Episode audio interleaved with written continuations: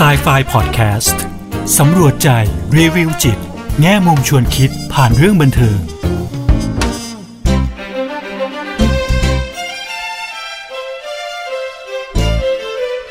สวัสดีค่ะ กลับมาพบกับครูเอ ดรกุลวดีทองไพบูลกับ s ายไฟพอดแคสต์อีกครั้งนะคะพอดแคสต์ที่จะนำพวกเราไปสำรวจใจ รีวิวจิต แง่มุมชวนคิดผ่านเรื่องบันเทิงค่ะสนับสนุนโดย ปวดหัวเป็นไข้ซาร่ายาเม็ดบรรเทาปวดลดไข้พาราเซตามอล 500 มิลลิกรัม ตัวยาจาก Mallinckrodt สหรัฐอเมริกา ซาร่าไม่ระคายเคืองกระเพาะอาหารค่ะ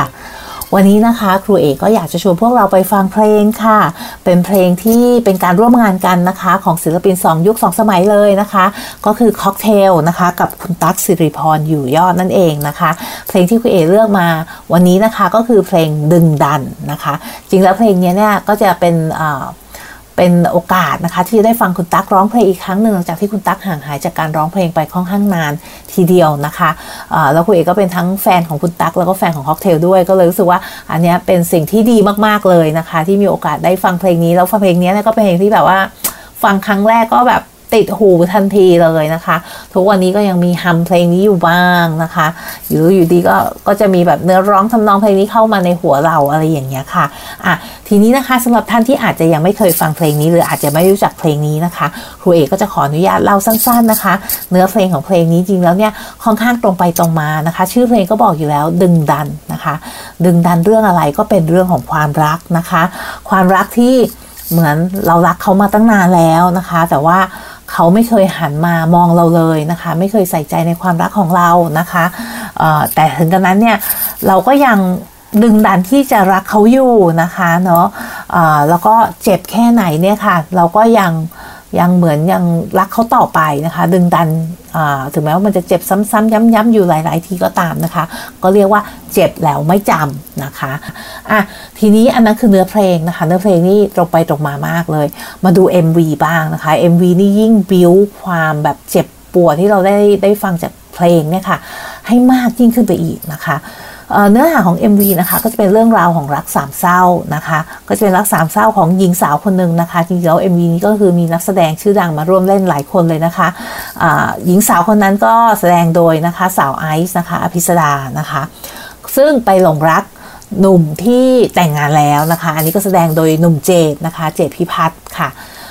ซึ่งหนุ่มเจดเนี่ยในที่สุดเนี่ยเขาก็ไม่ได้เลิกกับพัญญาเขานะคะ ก็ปฏิเสธ ความรักของสาวไอซ์ไปนะคะ แต่สาวไอซ์เนี่ยก็ยังดึงดันนะคะ ก็คือเขาปฏิเสธครั้งแรกเนี่ยเราก็ยังยังรักต่อไปก็ยังพยายามเข้าหาเขาอยู่นะคะเขาปฏิเสธครั้งที่สองเนี่ยเราก็ก็ยังรักเขาอยู่อะค่ะก็คือยังดึงดันที่จะรักเขาอยู่นะคะ แต่ในขณะเดียวกันเนี่ยระหว่างที่สาวไอซ์เนี่ยไป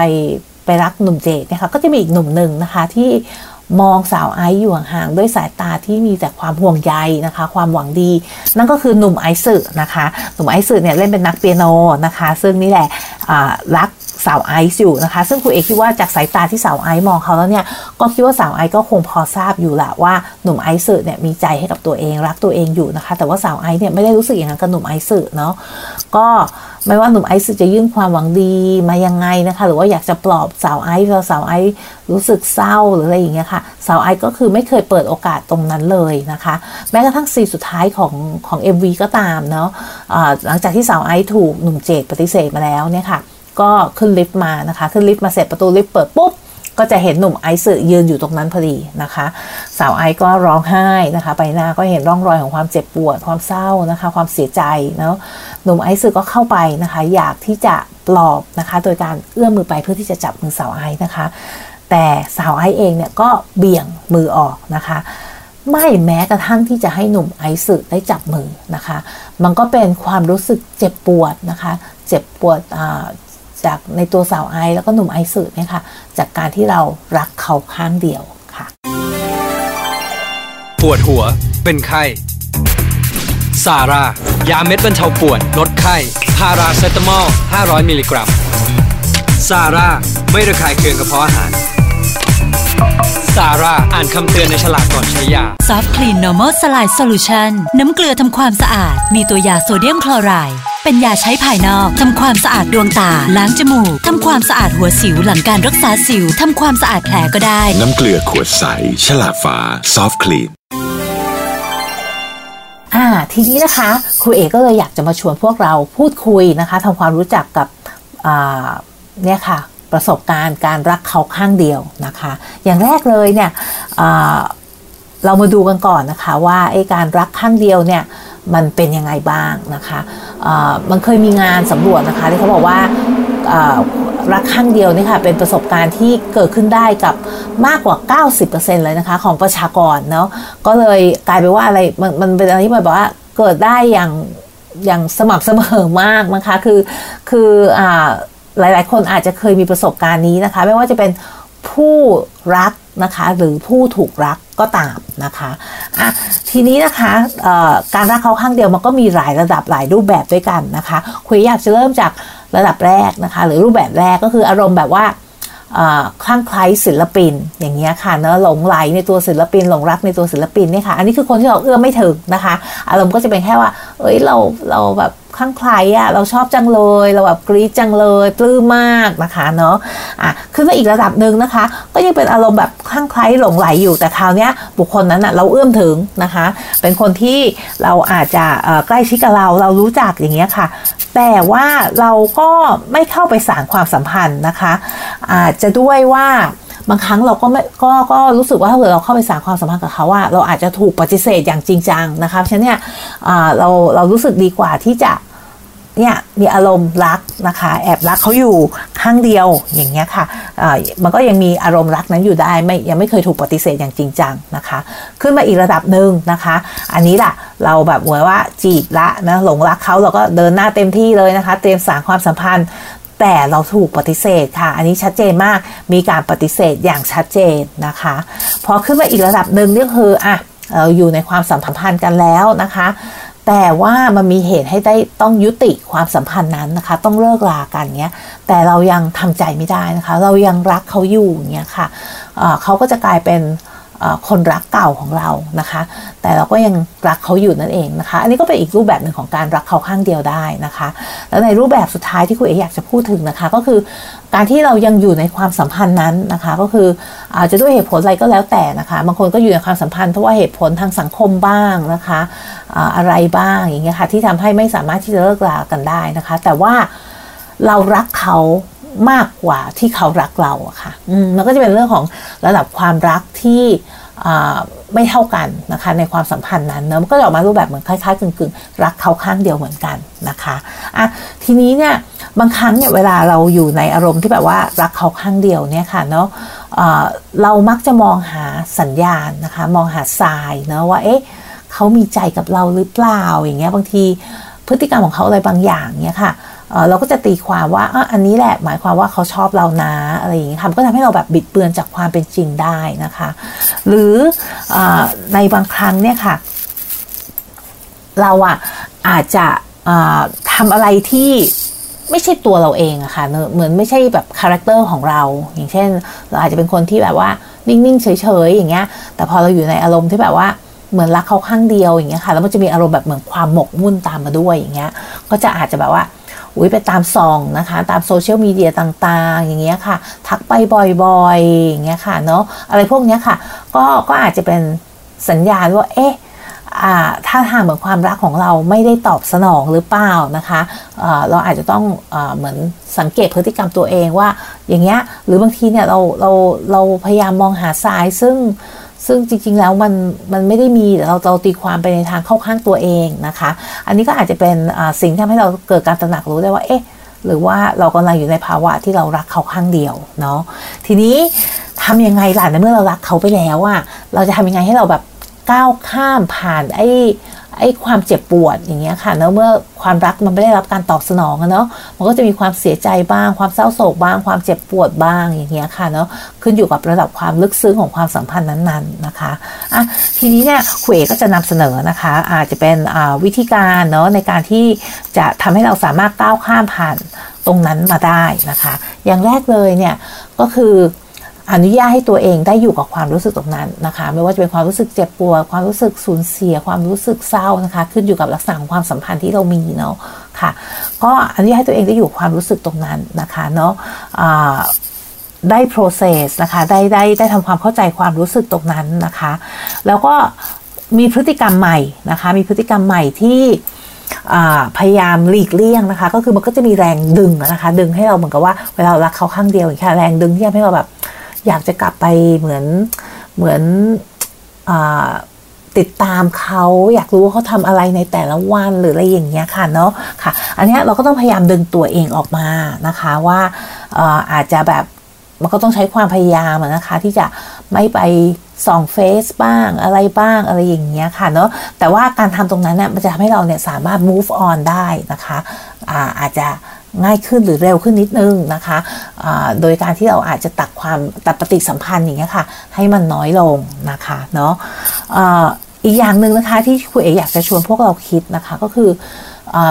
เรื่องของแพทเทิร์นนะคะ เราอาจจะเริ่มตั้งคำถามกับตัวเองว่า เอ๊หรือว่าเรามีแพทเทิร์นแบบนี้ก็คือ การที่เราแบบรักใครแล้วความรักของเราเนี่ยมักจะไม่ได้รับการสนองตอบ หรือว่าคนที่เรารักเนี่ยค่ะ มักจะไม่ ไม่ว่างสำหรับเราอย่างเงี้ยค่ะ เป็นคนที่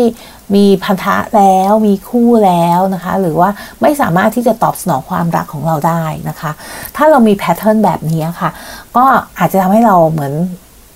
ตั้งคำถามกับตัวเองนะคะ ว่าเอ๊ะมันมีอะไรที่มากกว่านั้นหรือเปล่านะคะ ในทางจิตวิทยาเนี่ยบางครั้งเราจะมองว่ามันเป็นเรื่องของ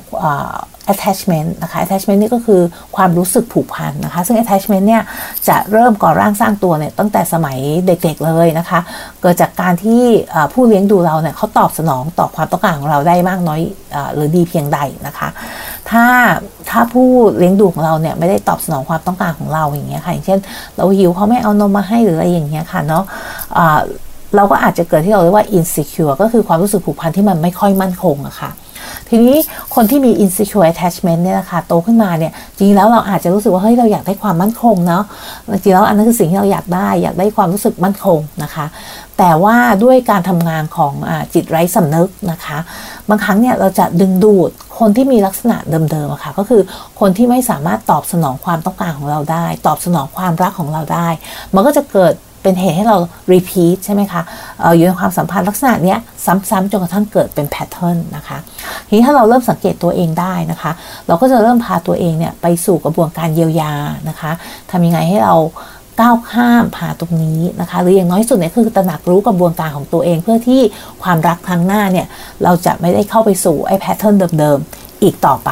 นะคะ อีกอย่างหนึ่งเนี่ยอีกคำถามหนึ่งที่คุณเอ๋รู้สึกว่าน่าสนใจนะคะ เวลารู้สึกว่าเราอยู่ในความสัมพันธ์ อันนี้ในกรณีแบบว่ายังอยู่ในความสัมพันธ์นะคะ แต่ว่าความสัมพันธ์ที่รู้สึกว่าเขาไม่ได้ตอบสนองความรักของเราหรือว่าเขารักเราน้อยกว่าเรารักเขาจริงๆแล้วเนี่ยไอ้ความรักระดับความรักที่มันแบบไม่เท่ากันเนี่ยเขาเอเชื่อว่าในทุกความสัมพันธ์นะคะมันมีกันหมดเลย แต่ว่าถ้ามันต่างกันมากจนเรารู้สึกแบบว่าเฮ้ยหรือเรารักเขาข้างเดียวเนี่ยค่ะเนาะการที่เรา ให้ตัวเองอยู่ในภาวะอย่างนั้นนะคะบางครั้งเนี่ยมันไม่ดีต่อใจนะคะบางครั้งเนี่ยมันทำให้เราอาจจะเกิดความสงสัยกับตัวเองว่าเอ้ยหรือว่าเราเป็นคนที่แบบว่าไม่น่ารักเนาะไม่น่ารักนะใส่แบบว่าไม่มีใครอยากมารักเราอย่างเงี้ยค่ะ มันก็จะยิ่งทำให้เรารู้สึกแย่กับตัวเองนะคะ ซึ่งความสัมพันธ์พวกนี้มันอาจจะไม่ใช่ความสัมพันธ์ที่ดีสำหรับเราที่จะอยู่ตรงนั้นต่อไป ก็ต้องทำยังไงให้เราก้าวออกมาจากจากความสัมพันธ์นั้นได้นะคะ อย่างที่คุณเอ๋บอกนะคะเมื่อกี้ที่แบบว่าพอเราตั้งใจที่จะก้าวออกมาแล้วเนี่ยมันก็ต้องมีความรู้สึกเจ็บปวดนะคะ เศร้าโศกเสียใจเป็นธรรมดาก็อนุญาตให้ตัวเองเนี่ยอยู่กับความรู้สึกตรงนั้นนะคะทำความเข้าใจความรู้สึกตรงนั้นนะคะ แล้วก็ดึงตัวเองออกมาจากพฤติกรรมที่อาจจะดึงเรากลับไปสู่ไอ้ความสัมพันธ์ตรงนั้น หรือว่าดึงเราให้ให้วนเวียนอยู่กับไอ้ตรงนั้นจนไม่สามารถดึงตัวเองออกมาได้นะคะ แล้วอีกอย่างหนึ่งเนี่ยที่คุณเอ๋อยากจะฝากไว้ก็คือไอ้ช่วงเวลานั้นนะคะที่ที่เราออยู่กับตัวเองอยู่กับความรู้สึกของตัวเองเนี่ยค่ะเนาะก็อาจจะปล่อยให้ตัวเองได้มีเวลาตรงนั้นจริงจังนะคะ อาจจะเป็น 3 เดือน 6 เดือนนะคะ ให้เราได้เยียวยาจิตใจของตัวเองก่อนที่เราจะเริ่มเข้าไปสู่ความรักครั้งใหม่นะคะ จริงๆแล้วเนี่ยผู้ที่เป็นผู้ปฏิเสธเองนะคะหลาย ๆ ครั้งเราจะพบว่าเขาเองเนี่ยก็ไม่ได้รู้สึกดีเนาะหลายคนก็รู้สึกกังวล หลายคนก็รู้สึก แย่รู้สึกผิดนะคะ ที่ต้องปฏิเสธความรักเหมือนกัน ถ้ายิ่งเราไปดูมี MV เนี่ยค่ะเพลงดึงนั้นเนี่ยเราจะเห็นชัดเลยนะคะ ว่าหนุ่มเจดเองเนี่ยในในตอนที่เขาต้องปฏิเสธความรักของสาวไอซ์เองเนี่ยเราจะเห็นในสีหน้าท่าทางเขาเลยว่าเขาเองก็ไม่ได้รู้สึกดีกับกับการที่ต้องปฏิเสธนะคะเนาะเพราะฉะนั้นเนี่ยการที่เรารู้ตรงนั้นเนี่ยก็อาจจะช่วยให้เราทำใจนะคะ เหมือนกับว่าเข้าใจว่าเออเราก็จะต้องยอมรับเขาแหละเนาะอย่างที่เขาเป็นยอมรับว่าเขาอะ ไม่ได้ชอบเราในในมุมนั้น หรือว่ามีเหตุผลอื่นที่ทำให้เขาต้องปฏิเสธความรักของเรานะคะอย่างไรก็ตามเนี่ยถ้าทุกวิธีการที่คุณเอกแนะนำไปเนี่ยมันยังไม่พอนะคะเรายังรู้สึกว่าโอ้ยเรายังดึงตัวเองออกมาจากความรู้สึกตรงนี้ไม่ได้นะคะ ความเจ็บปวดที่เกิดจาก การรักเขาข้างเดียวหรือการความรักที่มันไม่ได้รับการตอบสนองไม่ได้นี่ค่ะก็แนะนำนะคะว่าเราก็อาจจะหาตัวช่วยเนาะะไปหานักบำบัดผู้ให้คำปรึกษานักจิตวิทยาจิตแพทย์อย่างเงี้ยค่ะ ที่สามารถช่วยให้เราเนี่ยเข้าใจตัวเองมากขึ้น เกิดการตระหนักรู้ในตัวเองมากขึ้น แล้วก็จัดการกับความรู้สึกอารมณ์ต่างๆ ที่เกิดขึ้นจากจากไอเนี่ยค่ะประสบการณ์การรักเขาข้างเดียวได้ดียิ่งขึ้นนะคะ ค่ะ วันนี้นะคะ เวลาเราก็จะหมดแล้วนะคะคุยก็จะขอขอบพระคุณนะคะ ผู้สนับสนุนรายการ ปวดหัวเป็นไข้ซาร่ายาเม็ดบรรเทาปวดลดไข้พาราเซตามอล 500 มิลลิกรัม เป็นยาสามัญประจำบ้าน ตัวยาจากมารินคอสหรัฐอเมริกา ซาร่าไม่ระคายเคืองกระเพาะอาหาร ซาร่าอ่านคำเตือนในฉลากก่อนใช้ยาด้วยค่ะนะคะ ฝากไว้อีกนิดนึงก่อนจบท้ายรายการวันนี้นะคะว่ารักเขาข้างเดียวอะถึงแม้ว่ามันจะมีความเจ็บปวดอะไรก็ตามเนี่ยค่ะ แต่อย่างน้อยสุดเนี่ยเราก็อาจจะ emerge หมายความว่าเป็นประสบการณ์ที่ทำให้เกิดการเปลี่ยนแปลงนะคะ ในตัวเราเองได้ แล้วก็เกิดความเข้าใจนะคะในในตัวเราเองได้ได้ดียิ่งขึ้นด้วยนะคะ วันนี้เวลาหมดแล้ว สวัสดีค่ะ